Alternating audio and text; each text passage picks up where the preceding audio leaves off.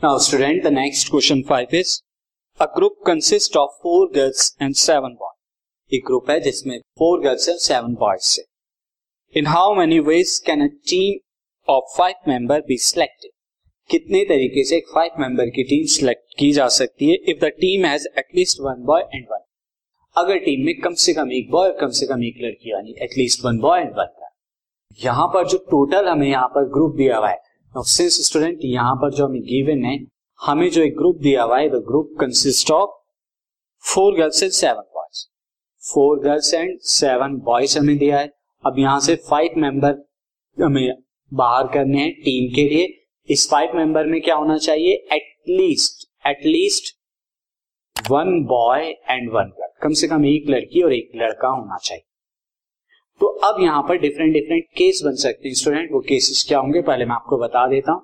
अब यहाँ मैं बॉयज को ले लेता हूँ, यहाँ गर्ल्स को ले लेता हूँ. सो फर्स्ट केस में अगर मैं 1 बॉय लूँ, क्योंकि एटलीस्ट 1 बॉय तो लेना ही है, तो बाकी 4 गर्ल्स लेनी होंगी. सेकेंड केस में अगर 2 बॉयज ले लेता हूँ तो मुझे कितना लेना पड़ेगा? 3 गर्ल्स.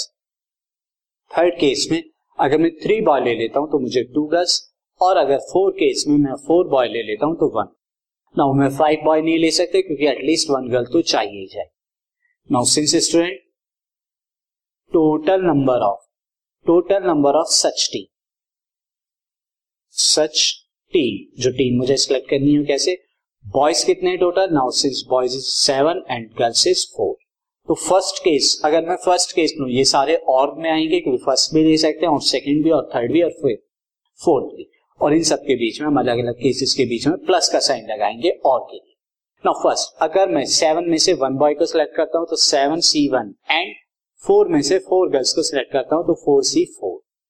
और मैं ये कर सकता हूं 7 में से 2 बॉयज एंड 4 में से 3 गर्ल्स. मैं ये भी कर सकता हूं 7 में से 3 बॉयज एंड 4 में से 2 गर्ल्स. और ये भी किया जा सकता है 7 में से 4 बॉयज एंड 4 में से 1 गर्ल. अब इन सारे केसेस को सॉल्व कर दीजिए, you will get the value. Now 7C1 कितना होगा? 7C1 is 7 value. नाउ अब यहां पर आप देखेंगे 4C1 वैल्यू आपकी क्या होगी? This is also 1. Again 7C2 की अगर हम बात करें तो 7 फैक्टोरियल अपॉन में 2 factorial into 7 minus 2 is 5 factorial. 4C3 पर वैल्यू कितनी आने वाली है? 4C3 पर आपको वैल्यू आएगी, दिस इज 4. यहाँ पर 4 आ जाएगी. नाउ 7C3 पर कितनी वैल्यू आएगी? 7 फैक्टोरियल अपॉन में 3 फैक्टोरियल, 7 माइनस 3 यानी कि 4 फैक्टोरियल. 4C2 पर वैल्यू क्या आने वाली है? 4 फैक्टोरियल अपॉन में 2 factorial into 2 factorial. Next case अगर हम देखें, next case is this plus 7C4. 7C4 पे कितना आने वाला है? 7 फैक्टोरियल अपॉन में 3 फैक्टोरियल इंटू में 4 फैक्टोरियल. और 4C1 के केस में क्या आएगा? 4C1 के केस में आपको मिलेगा 4. नाउ अब हम इनसे सॉल्व कर देते हैं थोड़ा. Now you will see first value will become 7. Second value अगर हम देखें तो सेकंड वैल्यू पे 2 फैक्टोरियल इज 2, तो 2 को अगर मैं 4 से करूं ये आ जाएगा 2. नाउ ऊपर कितना है? 7 इंटू 6 इंटू 5 फैक्टोरियल लिखा जा सकता है, तो ये अगर मैं काटू तो 7 इंटू 6 आएगा. Now 7 into 6 कितना होता है student? 7 into 6 is 42 and 42 into 2 is 84. So this will become 84. Next अगर हम देखें यहाँ पर 2 फैक्टोरियल से मैं 4 फैक्टोरियल को डिवाइड करूंगा तो कितना आएगा? 4 into 3 ये बचेगा क्योंकि 4 into 3 into 2 फैक्टोरियल होगा 4 फैक्टोरियल. 2 फैक्टोरियल 2 होता है, 2 से डिवाइड करूंगा तो आ जाएगा 2 3 is 6.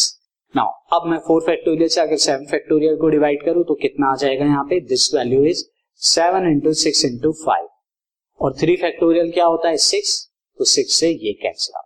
Now 7 into 5 into 2, 7 into 5 35, 35 into 2 70 and 70 into 3 210 ये आया. नाउ यहाँ पर आप अगर देखिए 4 फैक्टोरियल से अगर आप 7 फैक्टोरियल को डिवाइड करेंगे you will get 7 into 6 into 5.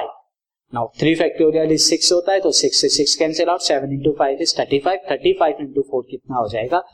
140.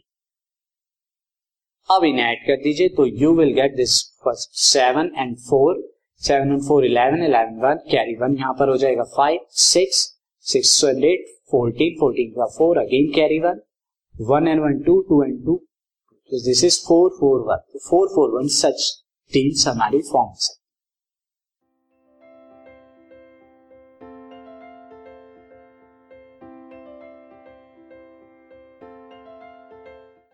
This podcast is brought to you by hub hopper and Shiksha Abhiyan. अगर आपको ये पॉडकास्ट पसंद आया तो प्लीज़ लाइक, शेयर और सब्सक्राइब करें और वीडियो क्लासेस के लिए शिक्षा अभियान के यूट्यूब चैनल पर जाएं।